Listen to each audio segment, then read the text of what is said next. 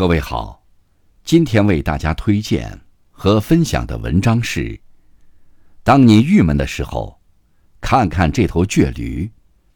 作者唯独，感谢刘鹏先生的推荐。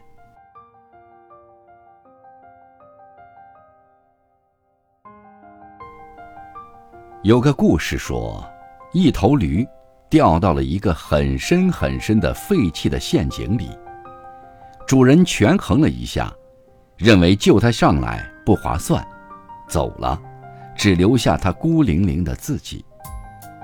每天还有人往陷阱里面倒垃圾，驴很生气，自己真倒霉，掉到了陷阱里，主人不要他了，就连死也不让他死得舒服点儿。每天还有那么多垃圾扔在他旁边。可是有一天，他的思维发生了转变，他决定改变他的人生态度，确切点说，应该是驴生态度。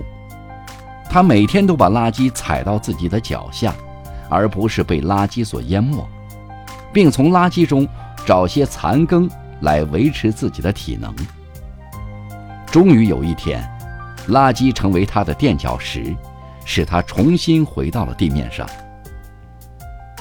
不要抱怨你的不如意，不要抱怨你的男人穷，你的女人丑，不要抱怨你没有一个好爸爸，不要抱怨你的工作差，工资少，不要抱怨你空怀一身绝技，没人赏识你。现实有太多的不如意，就算生活给你的是垃圾，你同样能把垃圾踩在脚底下，登上世界之巅。这个世界只在乎你是否到达了一定的高度，而不在乎你是踩在巨人的肩膀上上去的，还是踩在垃圾上上去的。而事实上，踩垃圾上去的人更值得尊重。